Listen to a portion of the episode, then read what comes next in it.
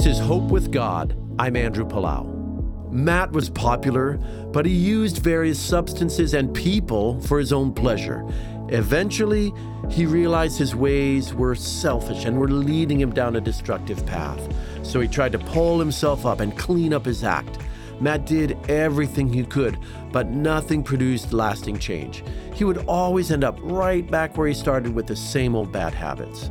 Finally, Matt turned to God and was radically transformed. Jesus gave him a new heart and a brand new life. He experienced what we read about in 2 Corinthians 5:17. Anyone who belongs to Christ has become a new person. The old life is gone and new life has begun. If you know someone who has tried everything to make themselves better, tell them how Jesus can truly change them. He alone can make a person new.